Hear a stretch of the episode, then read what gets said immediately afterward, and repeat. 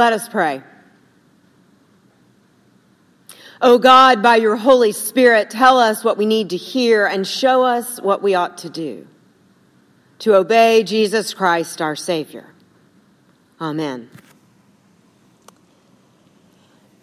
Our scripture lesson for this morning comes from Paul's letter to Philemon, one of the shortest books in the Bible. It's a little hard to find. It's only 335 words long. We will be in this letter this week and next. So I will be reading verses 1 through 7. And as I read, let us together listen for the word of God. From Paul, who is a prisoner for the cause of Christ Jesus, and our brother Timothy. To Philemon, our dearly loved co-worker, Apphia, our sister, Archippus, our fellow soldier, and the church that meets in your house. May the grace and peace from God our Father and the Lord Jesus Christ be with you.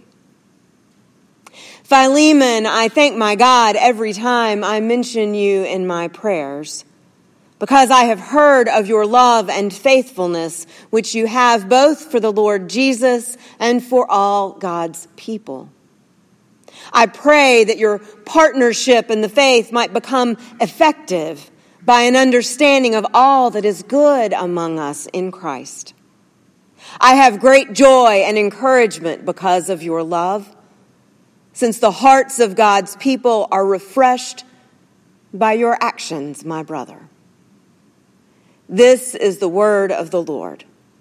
Thanks be to God.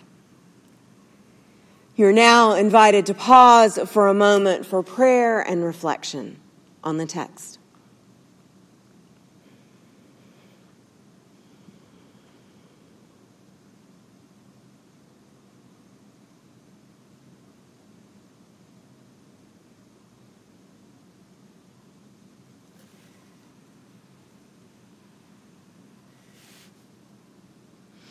Amen. So, when was the last time you received a letter? A carefully handwritten letter sent just to you. In recent months, letter writing has become trendy again, a way to connect when a simple hug or a handshake has become unsafe.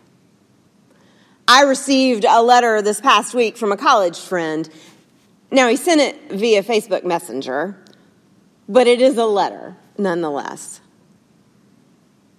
In it, he writes about his family's vacation traveling around parts of the Northeast, a cobbled together adventure for a family looking for a break from quarantined life in Philly. He reflects on the historic sites they visit and the beauty of napping in a hammock. His words were a gift I did not know I needed. This morning's text comes from a letter to. The Apostle Paul's letters make up a substantial part of the New Testament, of course. And for centuries, these writings have shaped how the church understands itself as God's ongoing mission in and for the world. But this letter is different. This time it's personal. While Paul sends greetings to others who worship with Philemon and the house church he leads, Paul writes this letter to Philemon, appealing to his friend's deep faith and steady faithfulness. So it is deeply personal, but Paul makes it clear his appeal to Philemon is not private. They share a relationship with one another, and they share a relationship with the community of believers near and far because they are siblings in Jesus Christ. How individual members of the community live their faith is on display for the rest of the community and the world to see. Paul emphasizes Philemon's sharing in the faith. He uses the word koinonia this sharing extends beyond offering a cup of sugar or borrowing a lawnmower. This sharing is foundational to the Christian community. It means fellowship, communion, shared lives, hopes, struggles, support, investment, and involvement. There's no such thing as occasional koinonia. It's not just a Sunday thing.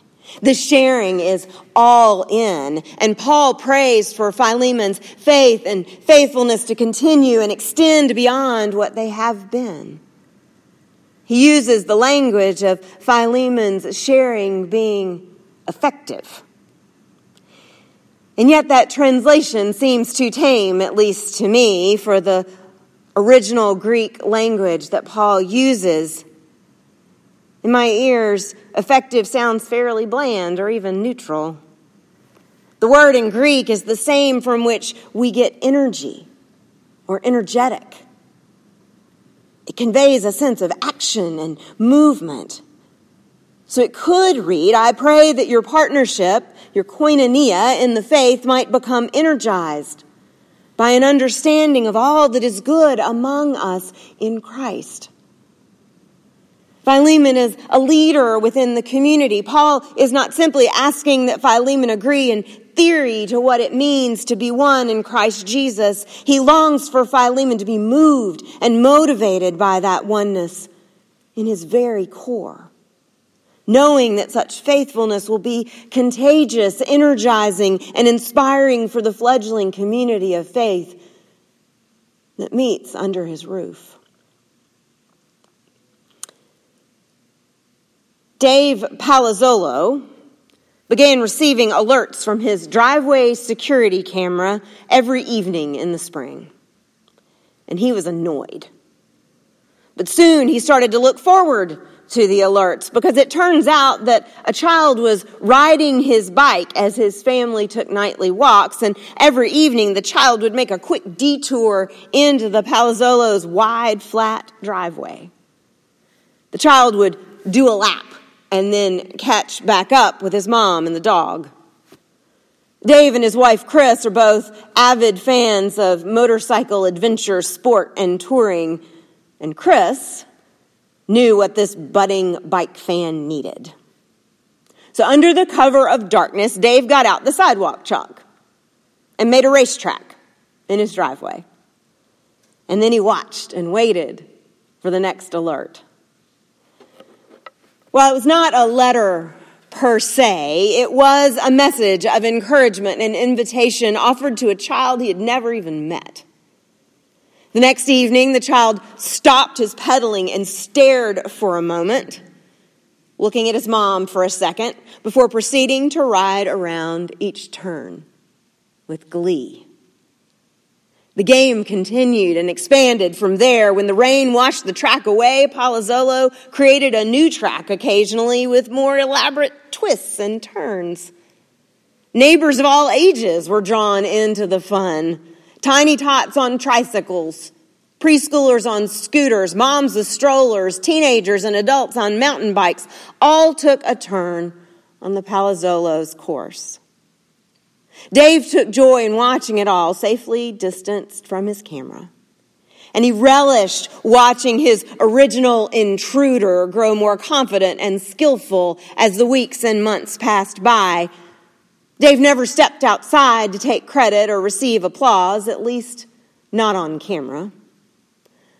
A simple thumbs up toward the camera from his first friend was enough.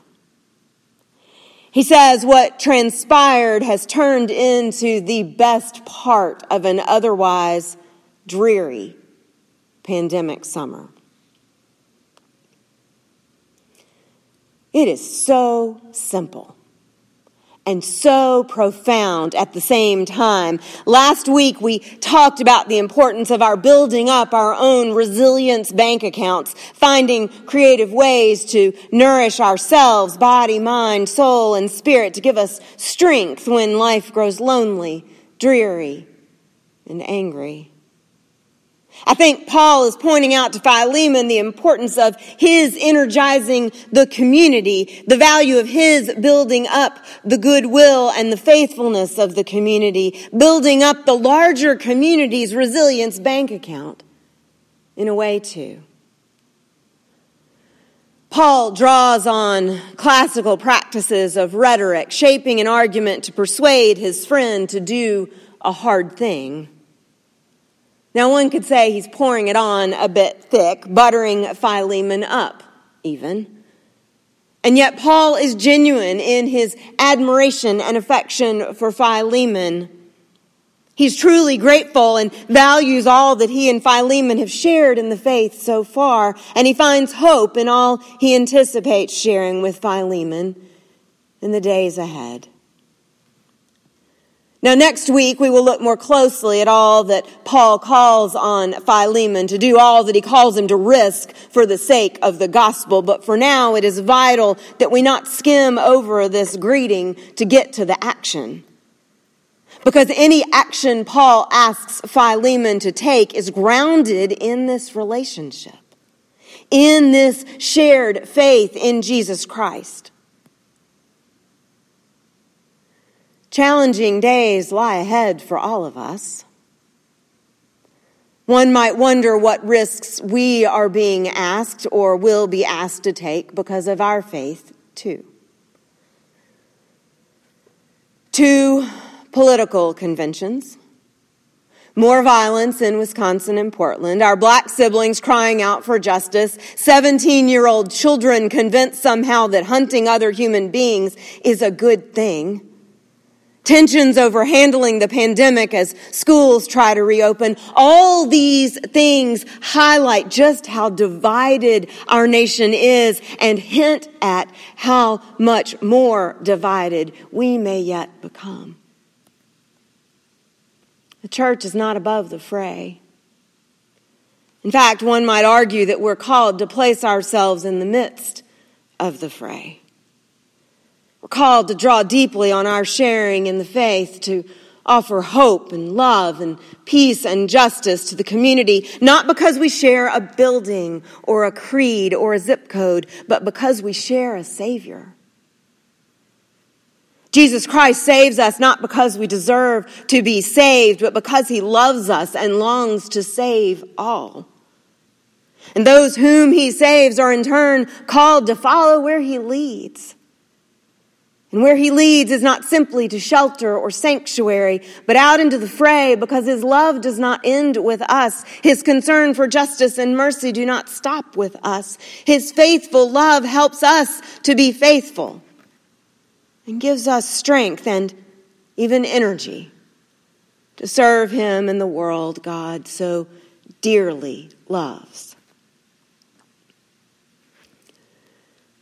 The church has spent an immense amount of energy through the centuries fighting amongst ourselves, drawing lines of disdain to keep others out, and picking sides in any number of debates while the world has watched and even begun to turn away.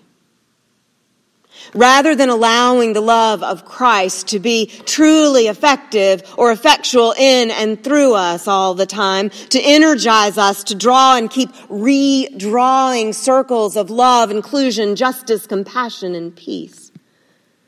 Christians of every stripe, every spot along the spectrum have too often allowed fear, the need to be right, or a desire to protect ourselves and what is ours to lead us to fence off our driveways in a way, to shut out the child who wanders by and just wants to take a lap on his tricycle. But that's not who we are. That is not who we are created to be. I know this and you know this. We have witnessed incredible kindness, generosity, love, courage in and through the Christian community. That is who we are created to be. That is who we can still be. That is who God and God's beloved broken world urgently need us to be.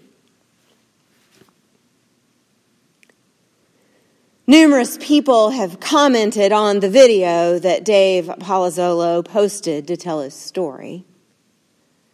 Because of the video's title, How I Deal with Kids Playing in My Driveway.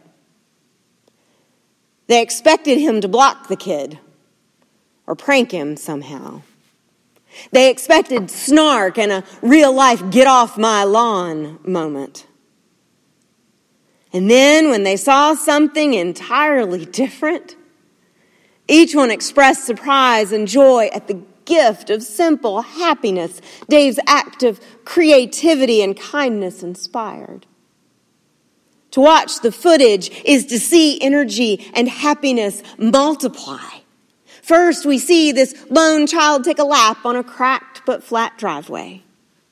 By the end, we see smiles and giggles from strangers and neighbors of all backgrounds and ages as they enjoy an unexpected diversion on a chalk drawn racetrack in the midst of an odd, divisive, and scary season.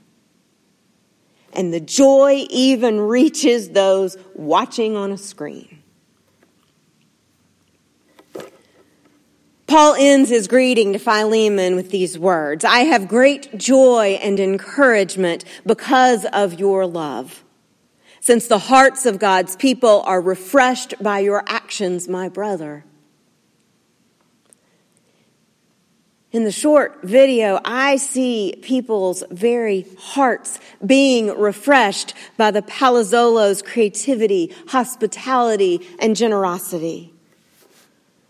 Now, my driveway is not the best for even the tiniest cyclist to take a lap on. But I want in. I want to be part of refreshing the world not in a flash in the pan, shallow, hallmark kind of way, but in a deep, steady, and lasting way. Because that is what I have come to know in Jesus. And in the koinonia, the community I have found because of him. The selfless kindness that the Palazzolos share in this small gesture will have an impact long after the chalk washes away, long after that first child learns to drive, and long after the video is buried in the YouTube archives. Their sidewalk chalk letter to their neighbors with its bends and curves is a gift of love that looks like the koinonia we share in Jesus Christ, the kind of community we are called to be in Him. This community, our community, Christ's community, is created to offer grace, justice, truth, love, and mercy to strangers and friends alike, the very gifts we have received ourselves. So, friends, what will we share with an angry and frightened world in the days ahead? Who will we be in this season of division and strife? How will we reflect the love of Christ? What will we draw in our driveways? In the name of the Father, and of the Son, and of the Holy Spirit. Amen.